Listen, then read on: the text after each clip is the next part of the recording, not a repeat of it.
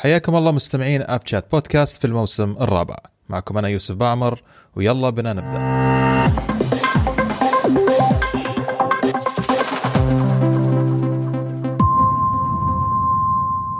السلام عليكم ورحمة الله وبركاته. مرحبا بكم مستمعين الكرام في الحلقة التاسعة من الموسم الرابع واللي راح تكون الحلقة الأخيرة لهذا الموسم اللي آه، تشرفنا بمتابعتكم.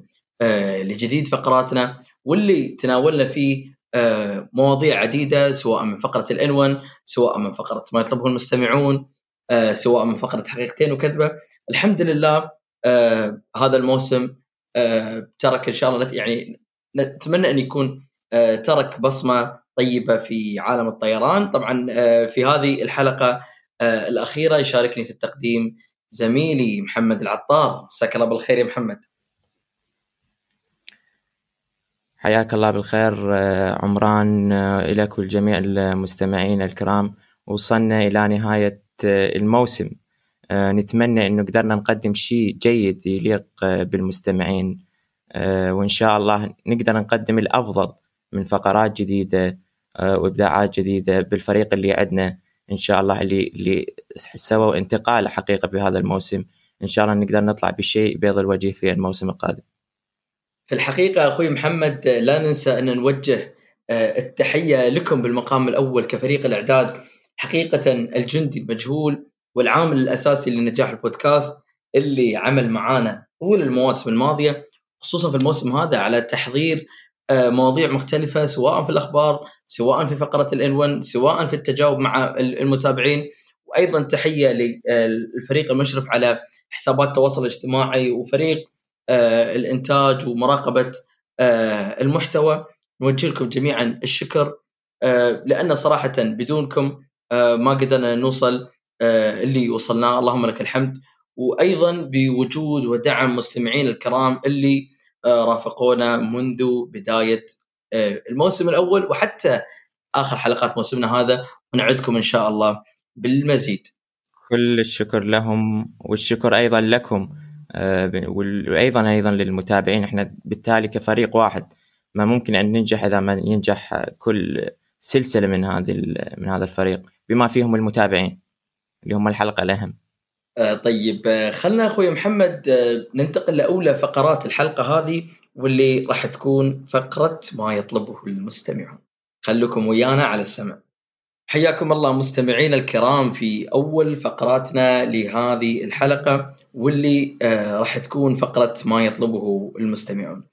آه آه محمد يعني قبل لا نبدأ يعني الفقرة هذه وردتنا بعض التساؤلات عن آه، آه، شو ممكن أو شو الإجراءات اللي تصير بعد قبل ما الراكب يركب الطيارة وليش أحيانا آه، المطارات تطلب مننا نحن إن نحضر قبل آه، الطيارة هذه بساعتين أو بساعة أو ثلاث ساعات. طبعا هذه آه، حسب يعني نوعية الرحلة. الرحلات الداخلية تختلف والرحلات الدولية تختلف. فممكن تحدثنا بشكل آه، أكثر تعمقا عن شو اللي يحدث من دخولنا إلى المطار وحتى ما نركب الطائرة. صحيح عمران خصوصا خصوصا إنه أغلب المستمعين يعني والمسافرين ما يدري بهذه التفاصيل اللي تصير اللي هي خلف الكواليس. هو يجي أول خطوة يقوم بها عند الوصول إلى المطار هي يوضع الحقائب عند من؟ عند التشيك إن من بعدها هو ما راح ما راح يعرف إنه شنو الخطوات اللي تصير.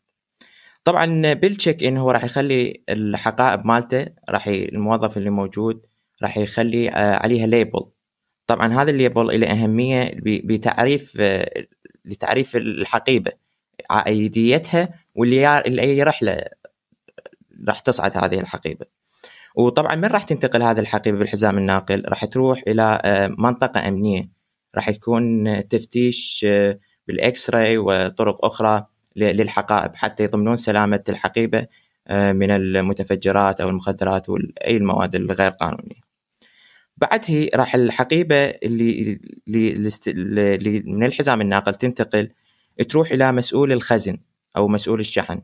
اللي هو بدوره يصعدها إلى ال cargo space اللي يصير بالخانة السفلى من الطائره اللي مكان مخصص لوضع بالحقائب وطبعا مرات نشوف أكو line واحد بال بال check ان مثلا يقول من المحتمل إن يصير خربطة بال بالحقائب إن تروح لغير رحلة. هي هاي تصير لكن من من النادر. خصوصا إنه أكو بعض المطارات أكو نظام إلكتروني. الحقيبة توصل وحدة عن طريق ال label إلى إلى المكان اللي اللي اللي توصل للمسؤول الشحن على تلك الطائرة اللي هو يوصلها. فبالتالي نسبة الخطأ بهذا النظام الإلكتروني تقل وتبقى هناك أكو يعني نسبة غلط محتملة. بهذه هسه هذه البروسيجر صار هذه قبل أن تصعد للطائرة.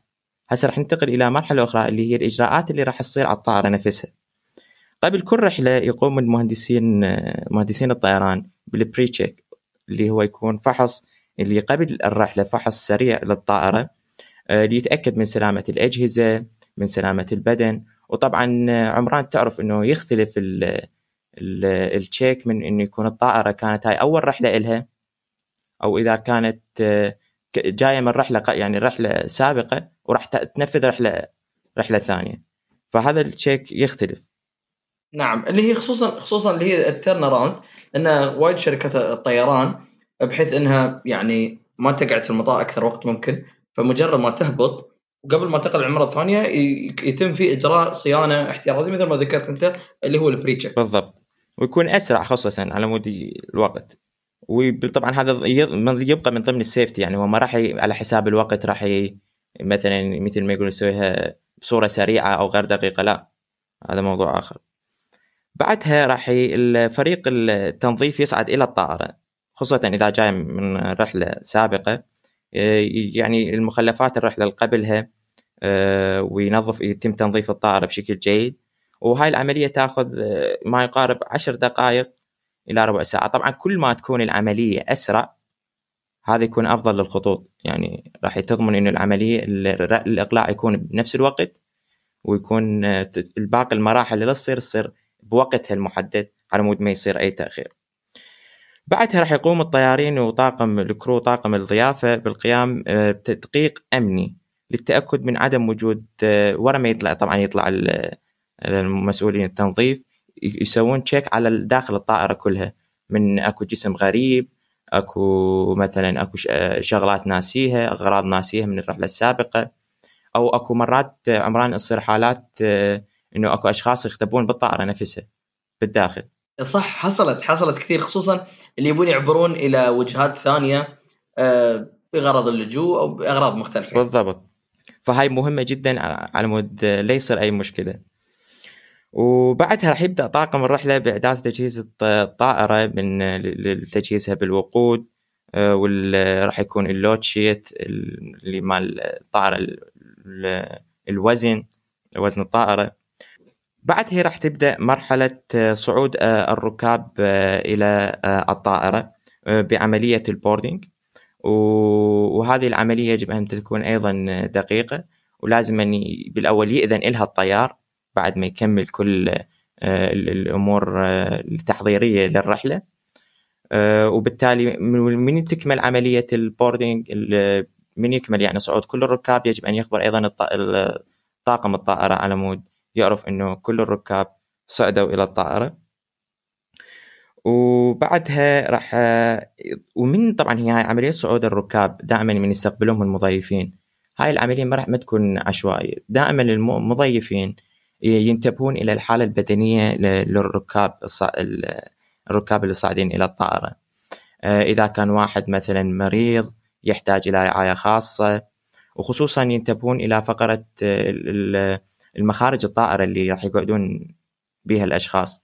هذه تدري بها في الحالات الطارئه يجب أن يكون يعني الأشخاص اللي قاعدين بهذا المقعد يقدرون يخلون المقعد بأسرع وقت ممكن حتى ما يأثر آه، على بقية الركاب. مثلا تحت 18 ما يصير إنه يكونون قاعدين بهذا بعض الأشخاص اللي مثلا عندهم حالات صحية اللي الكبار بالعمر. دائما يكون هذا المكان آه، مخ... يعني لل... يعني الصغار بالعمر الشباب مثلا ما يقولون على مود آه، بأسرع وقت يقدرون يخلون هذا ال... يفتحون الباب ويكون مخرج يعني هذا يساعد بالسلامة. في حالة الطوارئ نعم. بالضبط. آه، وأخير شيء يتم قلنا هذا يتم إعلامها ويتأكد طبعا المسؤول لل ground operation إن الركاب كلهم صعدوا بالطائرة بعد عملية الصعود واغلقوا الباب. وتتم إغلاق البيبان الطائرة ويكونون جاهزين لتوديع آه، الطائرة. آه، عمران هذه يعني بعض من العمليات اللي تقوم على الرحلة هي باعتبارها سلسلة وحدة مرتبطة بالأخرى. أي تأخير أو عائق يصير بهاي المرحلة راح يسبب آه، يعني تأخير للمرحلة اللي بعدها وبالتالي راح يصير تأثير على الرحلة أكملها ويصير تأخير بالوقت. يعني هي هي تسلسل هي تسلسل. يعني هي بالضبط. إذا تأخرت آه، إذا تأخر دخول الأمتعة بيتسبب يتاخر دخول الركاب. يتاخر دخول الركاب معناته أنت تسبب تأخر في الرحلة. آه هذه أمور يعني أنت ماشي في سلسلة معينة آه عندك عاملين أساسيين اللي هو آه عامل السلامة بالمقام الأول وعامل الوقت في المقام التالي لأن الوقت في في مجال الطيران آه محسوب ومقدر بثمن معين. يعني في نهاية الفقرة الوقت يساوي الفلوس أموال نعم نعم يعني أي تأخير ترى آه، شركة الطيران هي اللي راح تتحمل هذه الخسائر وأي شركة طيران تحاول تتفادى مثل هالأمور. آه، في نهاية الفقرة هذه نحن نحب نوجه كل التحية لموظفي العمليات والخدمات الأرضية على جهودهم لأن حقيقة أنت يحطك تحت ضغط زمني أنت لازم تنجز في وقت معين وفي نفس الوقت لازم تحافظ على اعلى معايير السلامة وهذا اللي يكون تحت إدارة العمليات الأرضية في المطار و... كل الشكر لهم هم الجنود مجهولين حقيقة. نعم نعم كل الشكر لهم وأيضا الشكر لك محمد على هذه الفقرة. مستمعينا الكرام نطلع وياكم فاصل.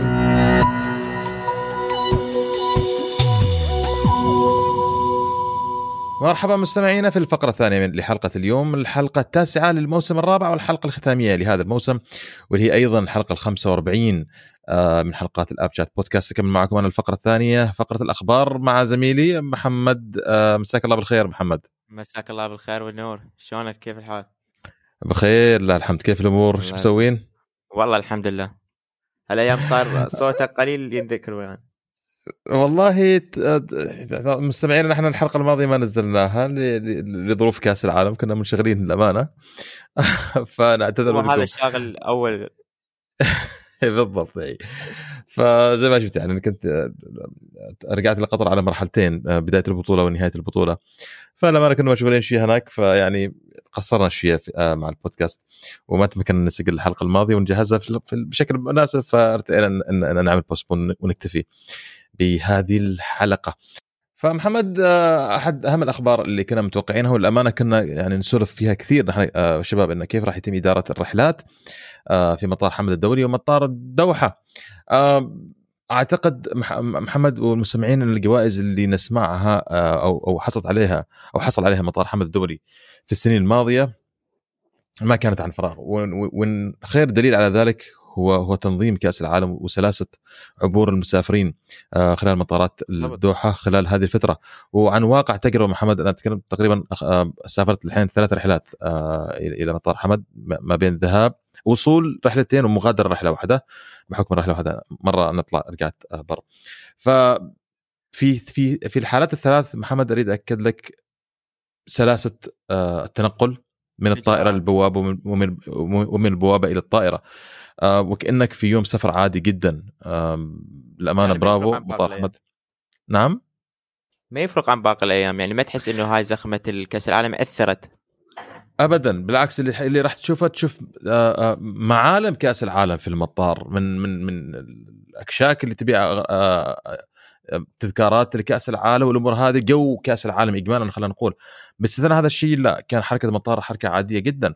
والامانه برافو مطار حمد على آه، مطار آه، مطار حمد والجهات الرسمية في الدوحة على على تمكنهم. في إدارة آه، هذه أو هذا الحركه العدد الكبير من المسافرين والرحلات في خلال فترة اللي هي أقل من شهر.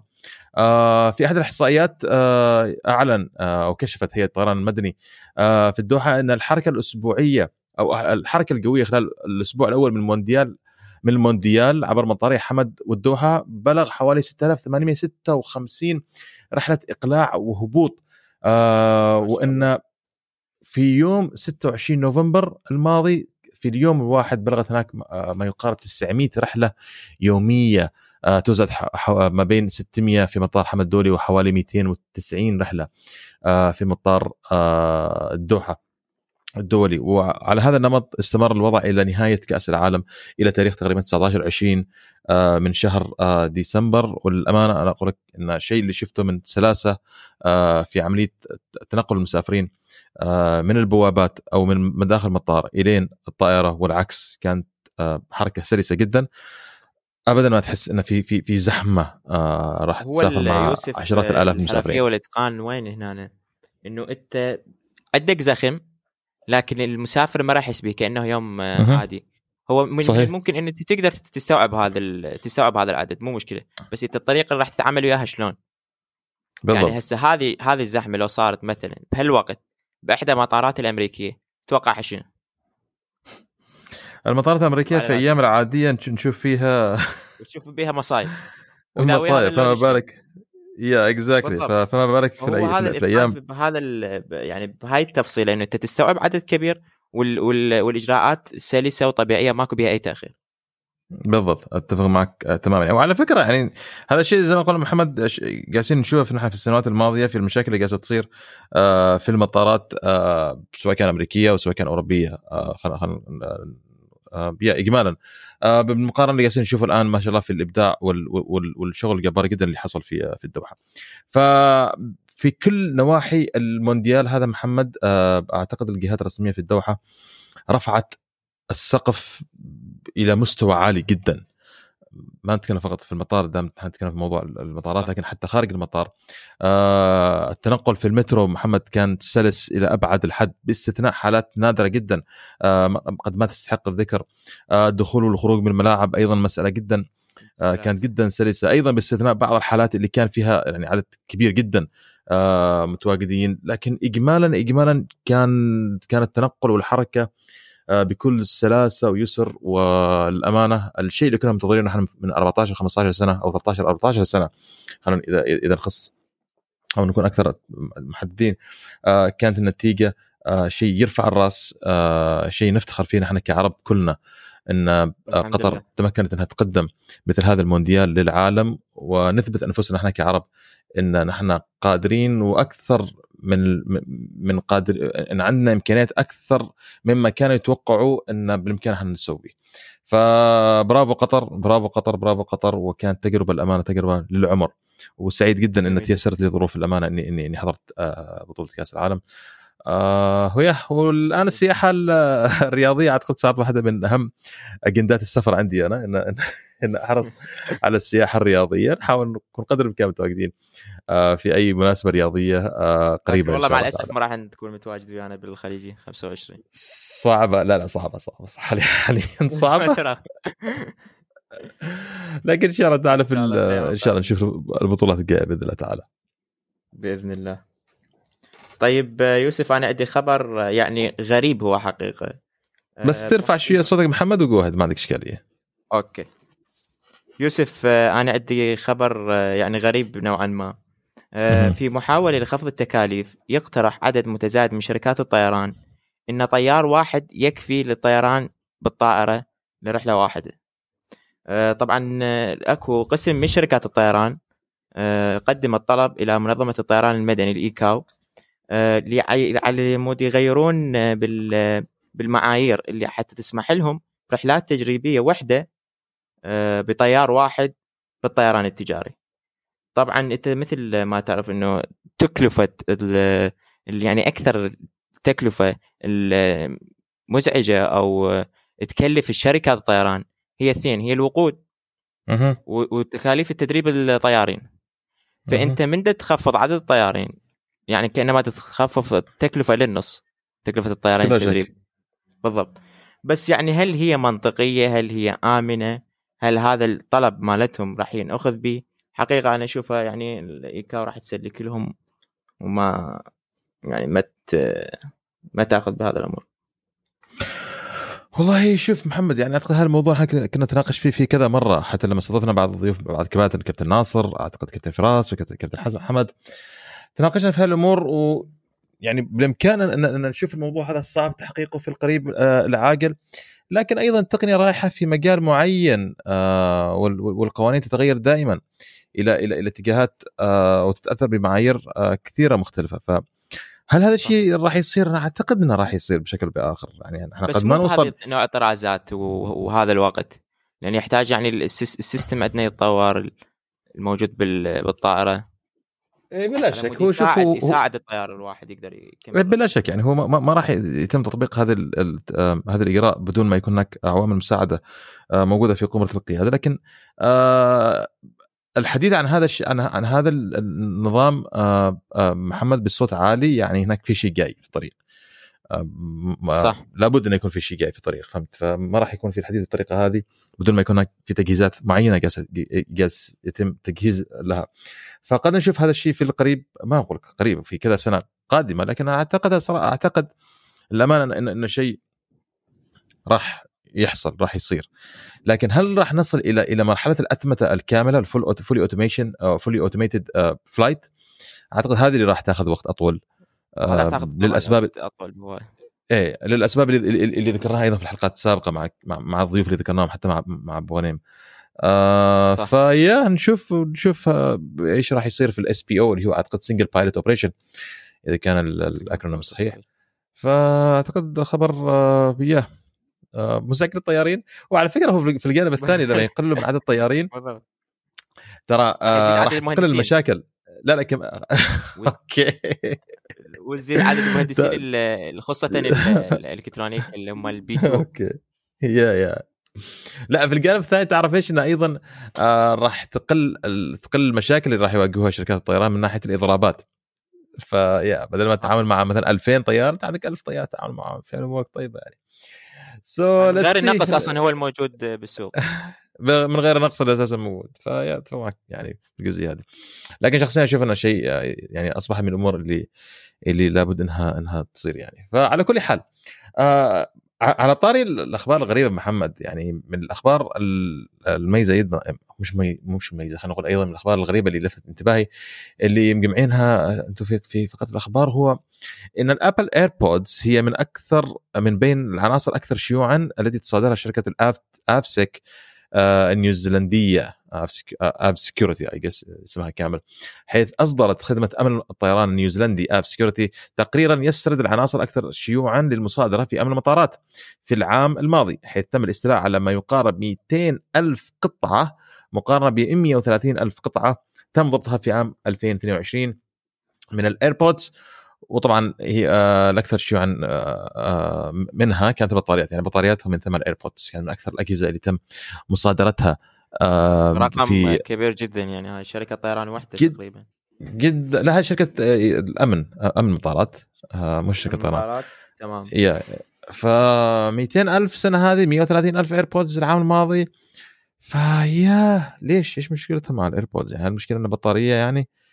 مش عارف شيء رقم هو جدا. بالضبط آه، بطارية هي هي مشكلة ذي الأجهزة الإلكترونية وحتى ال vapes وغيرها إنه بالبطاريات اللي موجودة والممكن الحريق اللي يصير وصارت أكثر من حادثة صارت اللي هي هي ما يصير منع إذا ماكو فد حوادث قبلها سابقة صايرة. بس okay يعني الحين محمد أنت الحين ال AirPods اللي يتم يتم مصادرتها وين تكون موجودة يعني؟ هذه ال AirPods اللي موجودة في العفش مثلا ولا اللي مأخذها المسافر معه؟ يعني هذا السؤال غريب فهمت لا؟ لا لا هاي اللي اللي اللي, اللي ياخذها وياي ساعة الطائره أتوقع لا مش طيب في هذه الحالة ليش ما تشيل التليفون؟ يعني ليش ما تشيل أي جهاز إلكتروني؟ ف مش عارف إيش إيش الفكرة من مثل هذه القرارات من بعض الجهات الرسمية لكن طيب إذا كان إذا كان المشكلة فقط في البطارية طيب تليفون في بطاريات يعني هل هل راح يصادر يصادروا التليفونات مثلا؟ فيا المشاكل اللي قد تكون ظهرت بال بالسماعات قد تكون أكثر من المشاكل أنا ما أنا ما سمعت أنا ما سمعت عن مشاكل صراحة صارت في سماعات Apple AirPods سمعنا عن عن المشكلة اللي صارت في Samsung Galaxy آه الكل سمع له آه لكن AirPods ما سمعنا أي مشكلة صارت في في في, في سماعات وهي المشكلة بنفس البطارية مالتها مو نفس اللي هي ما أعرف. يعني قد ما, ما عندي فكرة للامانه.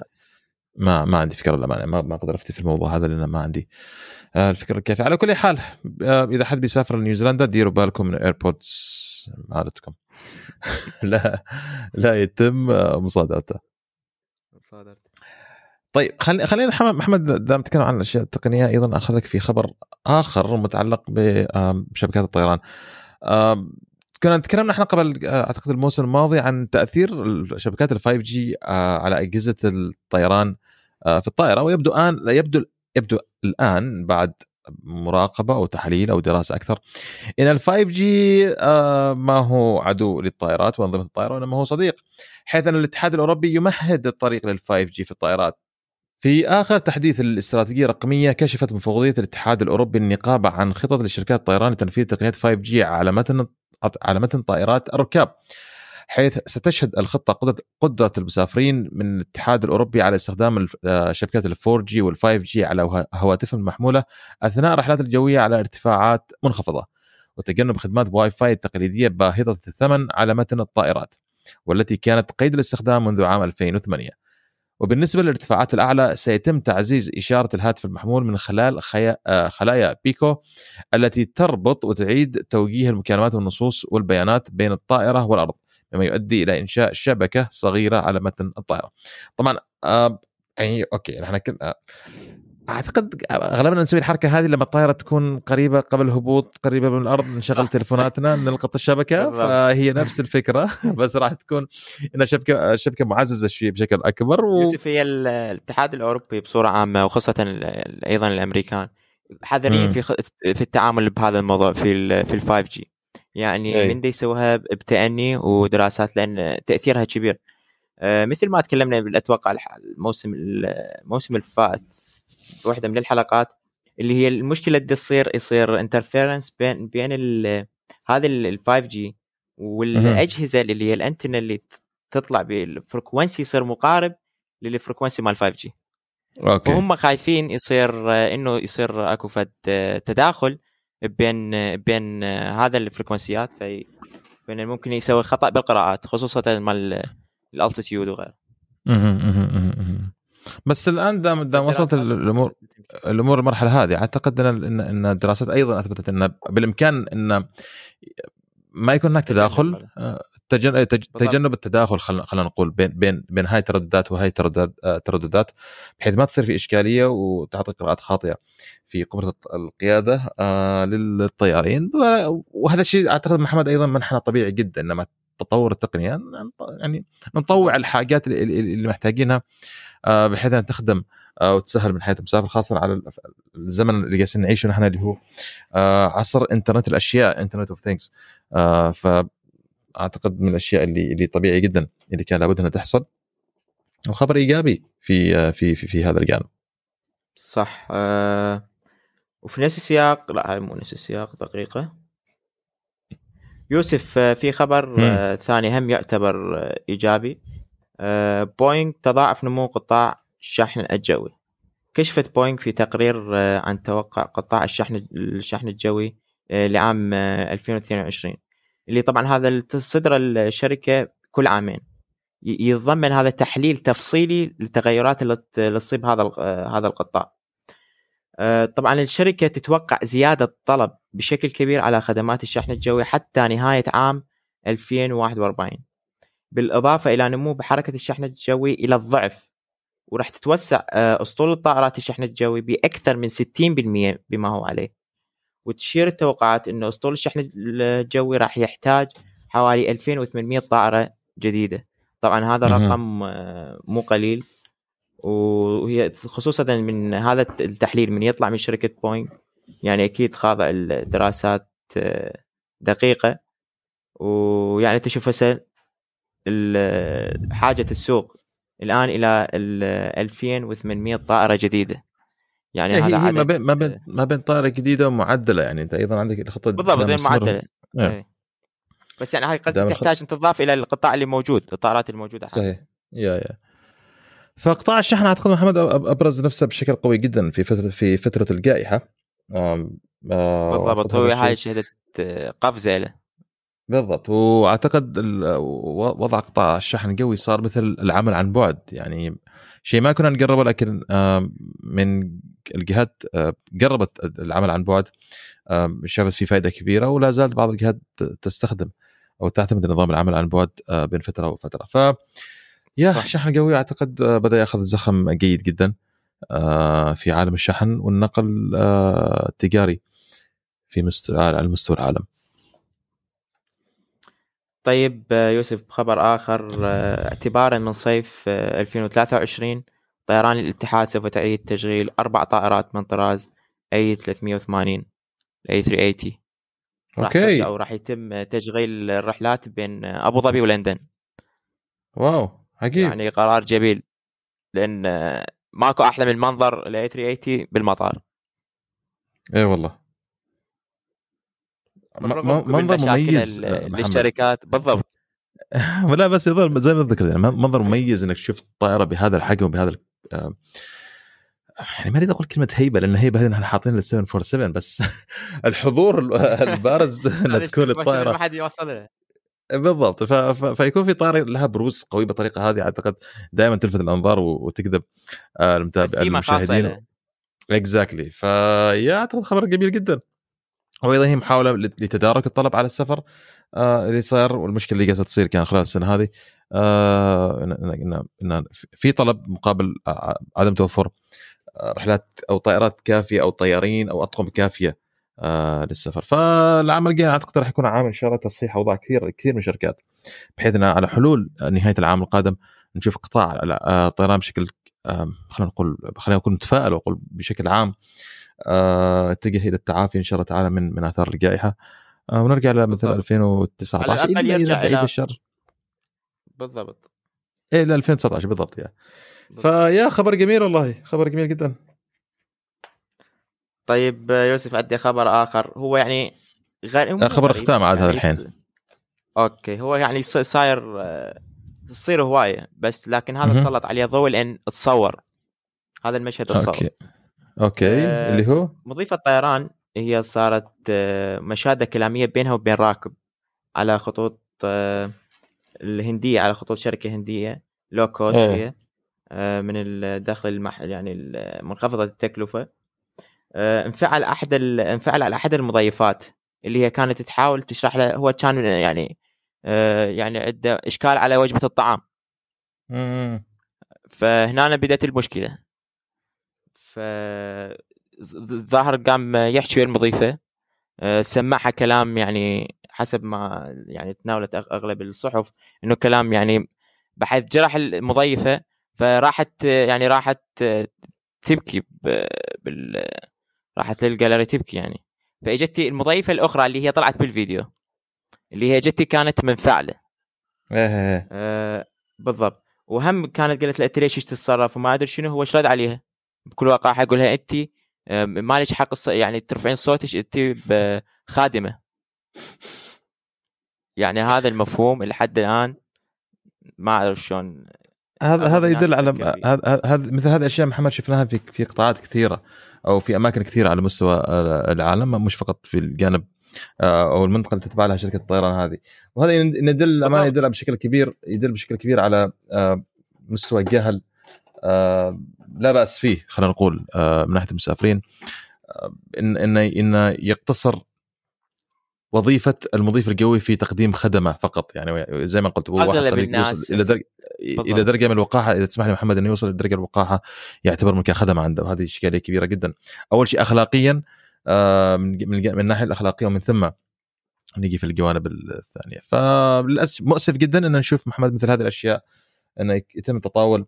على آه، مضيفين قويين أو يعني هذا شيء مرفوض حتى لغير المضيفين القويين لكن إذا نحن نخصص آسف نخصص حديثنا بقطاع الطيران في من المؤسف إن نشوف مثل هذه الأشياء تصير آه، في الطائرات وهذا الشخص أنا أكاد أجزم إن إن إنه راح يتعرض آه، لإشكاليات قانونية كثيرة جدا بالاشكال حتى قد توصل إلى الجنائيه آه، بسبب الأفعال اللي اللي عم- اللي عملها بسبب ال- كون هناك قوانين صارمة جدا تتعامل مع. هذه الأمور نعم يوسف جميل المدير التنفيذي للشركة آه، مهم. نزل في تغريدة يدعم آه، مضيفه الطيران لأن آه،. خلقت هاي الحدث خلق جدلية إنه صحيح. هي هي حقها إنه ترفع صوتها من المهنية أو آه، مم. بالتالي هي بشر يعني أكيد. وتخضع ضغوط مو طبيعية بالضبط خصوصا من هيك يعني صعب تتعامل مع وفي الأخير محمد إحنا شف- شفنا مقطع صغير أنت مانك عارف إيش إيش اللي صار قبل المقطع هذا فهمت؟ يعني في. أشياء كثيرة صار قبل المقطع هذا. فما نقدر نحكم فقط بمقطع بسيط اللي صاير إن المضيفه ليش رفعت صوتها وما إلى ذلك؟ وواضح إن هذا الشخص أيضا قد يعني الموضوع كان آه، مأخذ له باع طويل آه، في الطائرة إلين أن وصلت إلى إلى, ما وصلت إليه. فاجمالا آه، يعني اللي صار غلط من المسافر مش هذا الموقف فقط زي ما ذكرنا حتى مواقف كثيرة تحصل. آه، في الطائره من تطاول على على المضيفين الجويين وأطقم الطائرة. وهذه من الأشياء الخطيرة جدا آه، اخلاقيا أول شيء. وامنيا آه، ثاني شيء ما يعرض صاحبها إلى إشكاليات جنائية وهذه امور ما فيها مزح ابدا. بالضبط يوسف. هي المشكلة أغلب أغلب المسافرين يعني مع الأسف يظن خاصة نظرت إلى مضيف الطيران بأنه هو فقط يقدم له الطعام. يا يعني آه، نظرت عن هذه الوظيفة هو يقدم الطعام لا أكثر ولا أقل. صحيح صحيح. وعلى قول الخدم. أستغفر الله. آه، على كل حال أعتقد محمد آه، بكذا نكون خلصنا فقرة الأخبار قبل أن ننتقل إلى إلى فقرة العنوان. خلصنا أنا ما عندي بعد أي خبر. يعطيك ألف عافية. آه، بكذا مستمعينا نكون خلصنا فقرة الأخبار فقرة سريعة جدا. آه، خلوكم على السمع معنا وننتقل لفقره الان 1 الفقرة الختامية لهذا الموسم وفقره الخلاصة آه، لفقرة الان 1 فاصل سريع ونرجع لكم.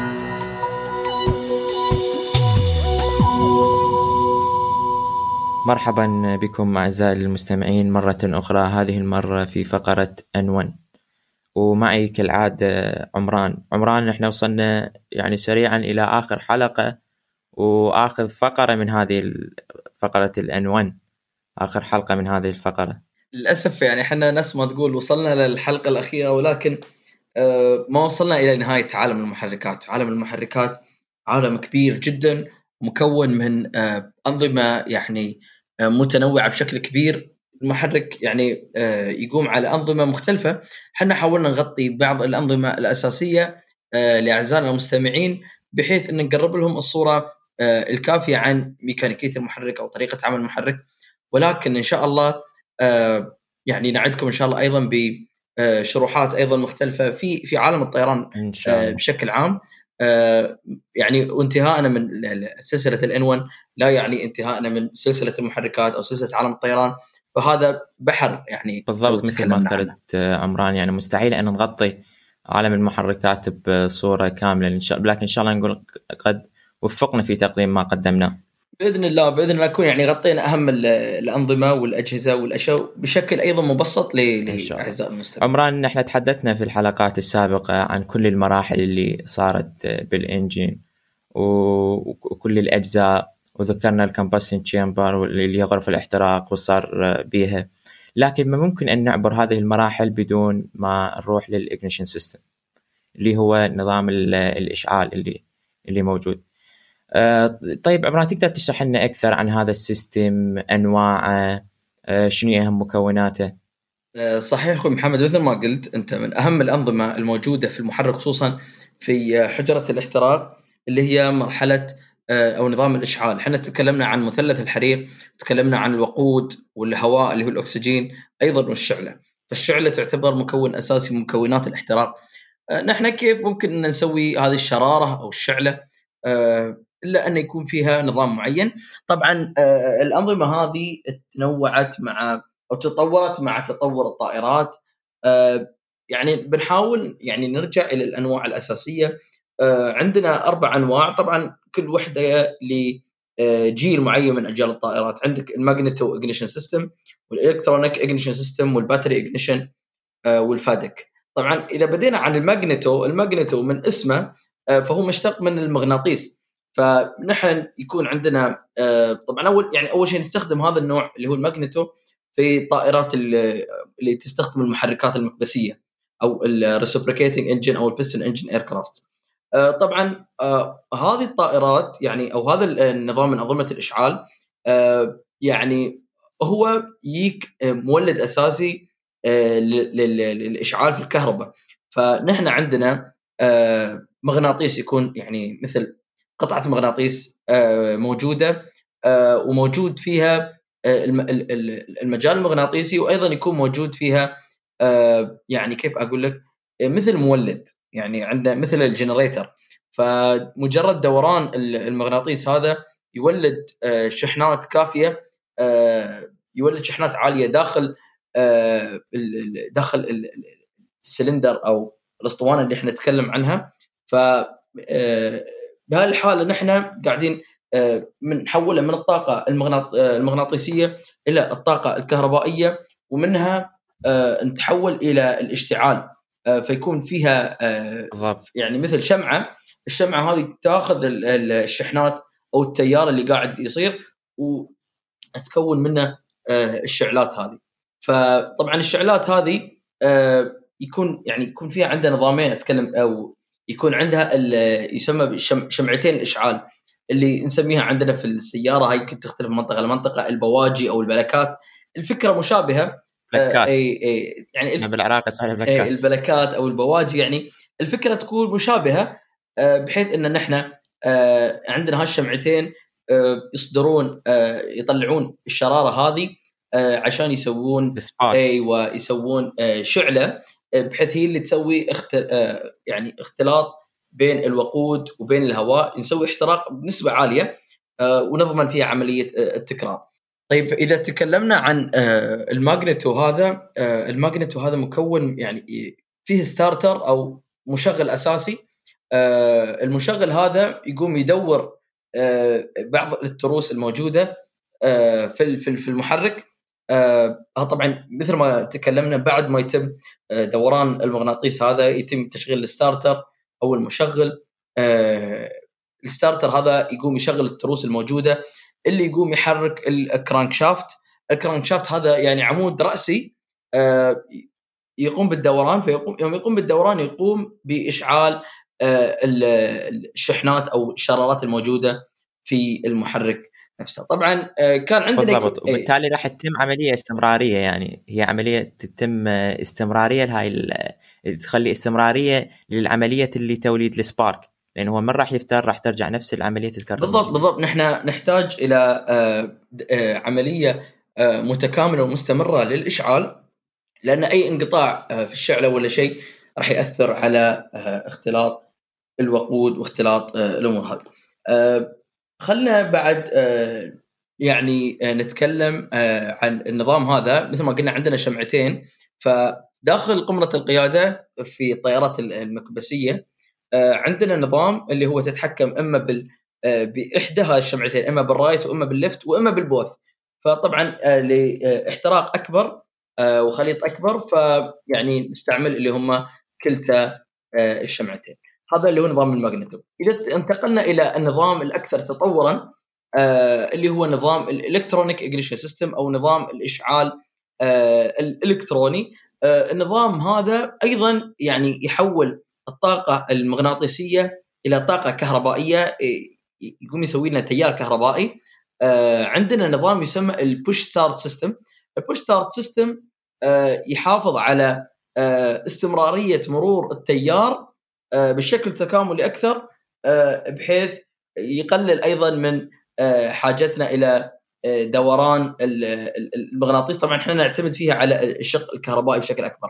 النوع الثالث اللي هو نظام الإشعال بالبطارية. الاشعال بالبطارية عندنا يعني البطارية هذه تطلع التيار المستمر أو التيار ال direct زين؟ نحوله إلى التيار المتذبذب. التيار المتذبذب هذا يتم توزيعه على شمعات الإشعال الموجودة اللي هي ال spark plugs ف من يتحول التيار هذا إلى شمعات الإشعال تصدر الشرارة اللي تقوم هي بنفسها ببدء عملية الاحتراق.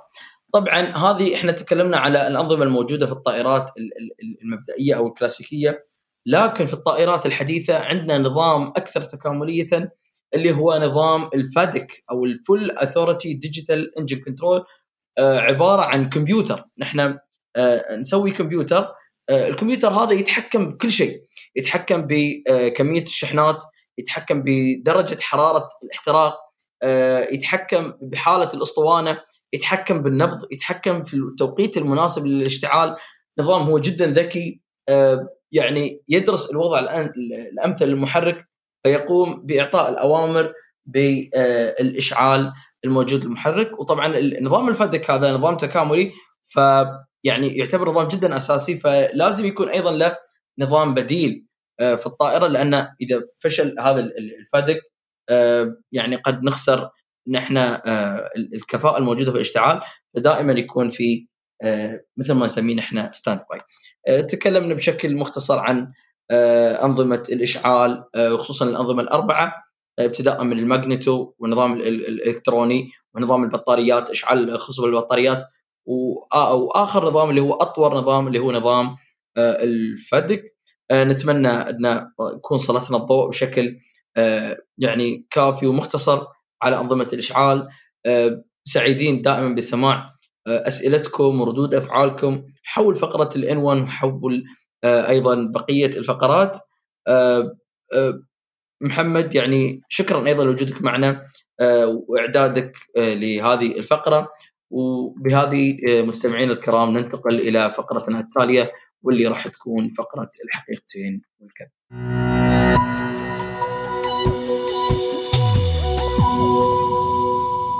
مرحبا بكم مرة أخرى آه، مستمعينا الأعزاء في الفقرة الأخيرة لهذه الحلقة وهي فقرة حقيقتين وكذبة. الحقيقتين والكذبة لهذه آه، الحلقة هي أولا قطاع الشحن الجوي يحتاج إلى 2800 طائرة شحن حتى عام 2041 ثانيا اعتبارا من صيف 2023 طيران الاتحاد سوف تعيد تشغيل اثنين من طائراتها من طراز ايرباص A380 وأخيرا يقوم المهندسين بعمل فحص للطائرة قبل صعود الركاب للتأكد من سلامة الطائرة. يمكنكم أعزائي المستمعين إرسال الإجابات الصحيحة على مواقعنا الموجودة في وسائل التواصل الاجتماعي. آه، ونتمنى أنه كانت حلقة مفيدة استمتعتوا بها وإن شاء الله نراكم في الموسم القادم. وبكذا مستمعينا نكون وصلنا إلى ختام حلقة اليوم. نتمنى أن الفقرات نالت على إعجابكم وانتظرونا في الحلقة القادمة.